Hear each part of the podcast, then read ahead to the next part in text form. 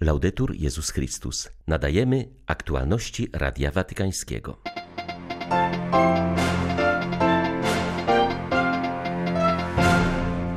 Papież zaprosił dzisiaj bezdomnych, ubogich i chorych do auli Pawła VI na drugą dawkę szczepionki oraz poczęstował ich imieninowym tortem.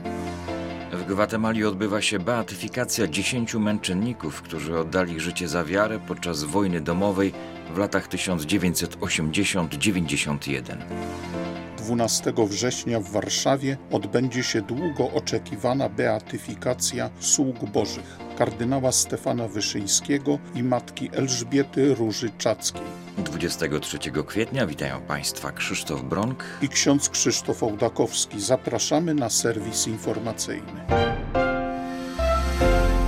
Pandemia pokazała nam, co dzieje się, kiedy świat się zatrzyma, kiedy zrobi pauzę choćby na kilka miesięcy i jaki ma to wpływ na przyrody i zmiany klimatyczne. Powiedział papież w wideoprzesłaniu opublikowanym wczoraj wieczorem z okazji Dnia Ziemi. Franciszek przyznał, że od dłuższego czasu wzrasta w nas świadomość, że natura zasługuje na szacunek i że interakcje człowieka ze stworzoną przez Boga bioróżnorodnością muszą się odbywać z najwyższą troską i szacunkiem. Papież ostrzegł jednak, by ciągłe powtarzanie sobie tych faktów nie doprowadziło do ich dewaluacji Pandemia pokazała, że przyroda nas potrzebuje. Dotyczy to nas wszystkich, choć na różne sposoby. Uczy nas, co musimy zrobić, aby stworzyć sprawiedliwy, równy i bezpieczny dla środowiska świat. Krótko mówiąc, pandemia COVID nauczyła nas współzależności, dzielenia się ziemią a obie globalne katastrofy, czyli COVID i katastrofa klimatyczna, pokazują, że nie mamy już czasu, nie możemy czekać. Czas nagli, a koronawirus pokazał nam, że owszem, mamy środki, by sprostać temu wyzwaniu. Teraz jest czas na działanie, jesteśmy w punkcie krytycznym. Chciałbym tu przywołać stare hiszpańskie powiedzenie: Bóg zawsze przebacza. My, ludzie, przebaczamy tylko niekiedy, natura nie przebacza nigdy. Kiedy zacznie się niszczyć przyrodę, bardzo trudno jest to powstrzymać, ale wciąż jest to jeszcze możliwe i będziemy w tym bardziej skuteczni, jeśli będziemy pracować razem, zamiast robić to w pojedynkę. Przeciwności, których doświadczamy w związku z pandemią i które już odczuwamy w związku ze zmianami klimatycznymi, muszą nas pobudzić, muszą nas skłonić do innowacji, do wynalazczości, do poszukiwania nowych ścieżek. Z kryzysu nigdy nie wychodzimy tacy sami, wychodzimy z niego lepsi lub gorsi. To jest wyzwanie, ale jeśli nie wyjdziemy z niego lepsi, to wejdziemy na drogę no autodestrukcji.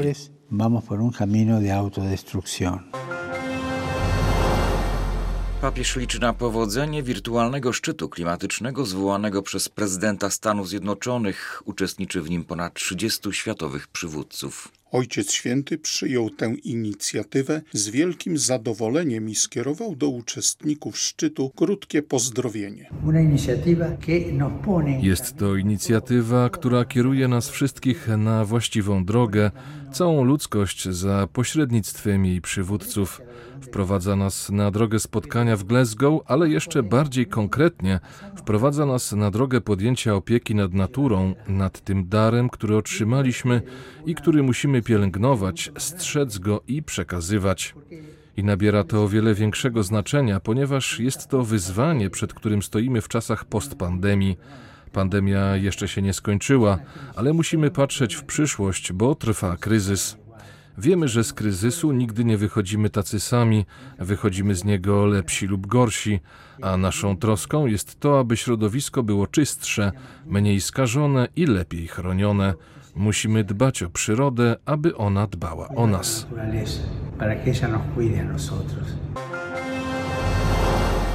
Dzisiaj papież Franciszek obchodzi swoje imieniny.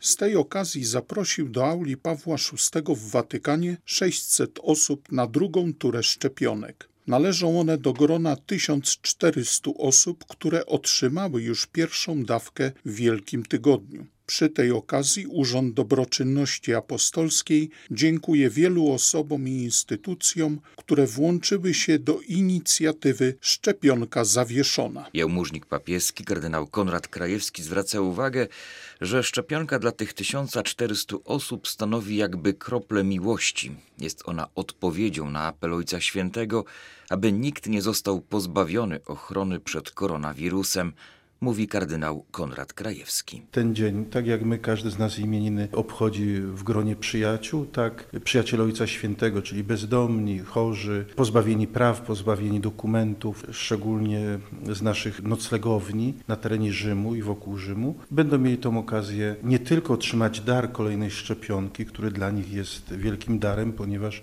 są wykluczeni nie mając dokumentów, nie posiadając obywatelstwa włoskiego, nie mogliby być zaszczepieni, więc to już jest pierwszy dar. A drugi to w sposób bardzo konkretny i słodki można powiedzieć, w auli Pawła VI będziemy mogli obchodzić to sympatyczne święto imienin papieża Franciszka. My y, szczepimy od godziny 8 do 16. Te 600 osób przewinie się niejako przez aulę Pawła VI właśnie w tym czasie. Oprócz tych 600 osób oczywiście są lekarze, pielęgniarki, są wolontariusze. Będziemy więc świętować na poważnie i, i dobrze. Aktualności Radia Watykańskiego. Dzisiaj w Gwatemali odbywa się beatyfikacja dziesięciu męczenników, którzy zginęli za wiarę podczas wojny domowej, która niszczyła ten kraj między 1980 a 1991 rokiem. Do tego grona należą trzej kapłani hiszpańscy, misjonarze Najświętszego Serca Jezusa oraz siedmiu świeckich katechistów, z których jeden miał zaledwie 12 lat. Byli ludźmi wielkiego formatu, którzy ze Słowem Bożym i różańcem w ręku odwiedzali wspólnoty, służyli najbardziej potrzebującym i pomagali rolnikom odzyskać ziemię. W rozmowie z Radiem Watykańskim biskup Bianchetti opowiedział o najmłodszym z męczenników, Juanie Barrera Mendozie, znanym jako Juanito. Juanito, który jest naszą drogocenną perłą, był katechistą wśród swoich rówieśników we wspólnocie. Mając 12 lat, przygotowywał dzieci do przyjęcia pierwszej komunii świętej. Świadectwa, które posiadamy, wskazują, że wykazywał się nie tylko dojrzałością ludzką, ale również głęboką dojrzałością duchową. Nosił w swoim sercu żywy płomień, pasję naśladowania Jezusa. Chciał wybudować kościół w pobliżu swojego domu, aby jego ojciec, który początkowo nie chciał chodzić do kościoła, mógł do niego uczęszczać. Zrealizował ten zamiar i kościół powstał. Juanito był torturowany w dniu, w którym został schwytany podczas ataku wojska na swoją społeczność. Napastnicy odcięli mu podeszwy stóp, potem kazali mu iść wzdłuż brzegu rzeki. Zaświadczył o Jezusie swoim życiem, przelewając krew. Został powieszony na drzewie i zastrzelony. Cierpiał jak Jezus na krzyżu, ale dzisiaj Juanito jaśnieje. Jego świadectwo stało się zaraźliwe. Tutaj chłopcy nazywają go Karlem Acutisem Gwatemali. Carlo Acutis de Guatemala. Modlitwa to jeden ze sposobów na przygotowanie do światowego spotkania rodzin. Wiele rodzin od dawna oczekiwało, aby móc już wyruszyć w drogę, przynajmniej duchowo. Ta modlitwa będzie im towarzyszyć i pomoże im przyswoić sobie przesłanie tego spotkania, powiedział kardynał Kevin Farrell z okazji ogłoszenia modlitwy Światowego Spotkania Rodzin, które odbędzie się tym razem w Rzymie od 22 do 26 czerwca przyszłego roku. Tekst modlitwy zachęca do dziękczynienia za dar małżeństwa i rodziny.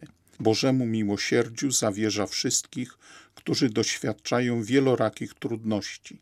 Następnie po kolei przedstawia Bogu różnych członków rodziny, rodziców, dziadków i dzieci, prosząc, by pomógł wszystkim żyć powołaniem do świętości i pobłogosławił przygotowania do spotkania w Rzymie. Gabriela Gambino, podsekretarz dykasterii do spraw świeckich, rodziny i życia, zwraca uwagę na znaczenie modlitewnego przygotowania do tego wydarzenia. Modlitwa powinna nam uświadomić, że naszym celem jest świętość rodzin, mówi Gambino. E Wiele rodzin na całym świecie czekało na ogłoszenie tego tekstu, bo ta modlitwa jednoczy rodziny w domowym ognisku wokół tematu wybranego przez papieża na to spotkanie miłość rodzinna jako powołanie i droga do świętości. Teraz możemy już razem modlić się, rozważając ten temat, przygotowując się duchowo w rodzinach i we wspólnotach. Znaczenie tego tematu jest szczególne ze względu na przeżywaną obecnie pandemię. Wiemy bowiem, że całe nasze życie, a w szczególności chwile próby, mogą być drogą do świętości. Pozytywnym aspektem tej modlitwy jest przedstawienie świętości jako drogi dla wszystkich, dla małżonków i dla całej rodziny. Papież przypomina nam, że świętość, w tym świętość rodzinna, jest najpiękniejszym obliczem Kościoła.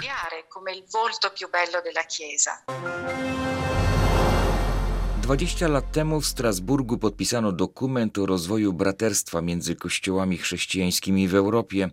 Karta ekumeniczna miała na celu wzmocnienie wzajemnej więzi, aby wspólnie stawić czoła wyzwaniom, przed którymi stanął stary kontynent. Z okazji rocznicy kardynał Angelo Baniasco, przewodniczący Rady Konferencji Biskupów Europy i pastor Christian Krieger, przewodniczący Konferencji Kościołów Europejskich, wydali wspólne oświadczenie, w którym dziękują Bogu za osiągnięcia światowego ruchu ekumenicznego.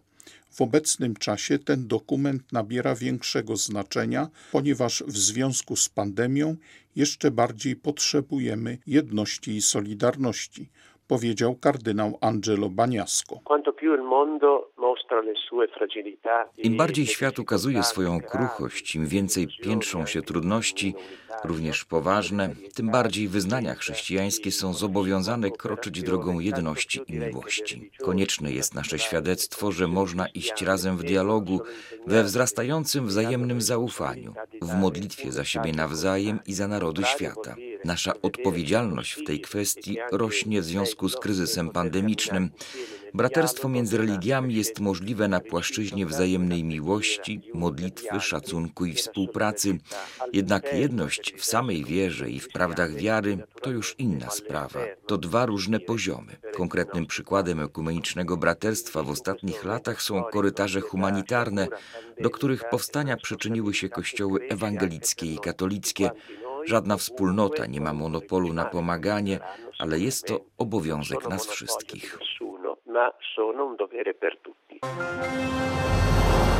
Kardynał Kazimierz Nycz poinformował o wyznaczeniu daty beatyfikacji kardynała Stefana Wyszyńskiego i siostry Elżbiety Róży Czackiej.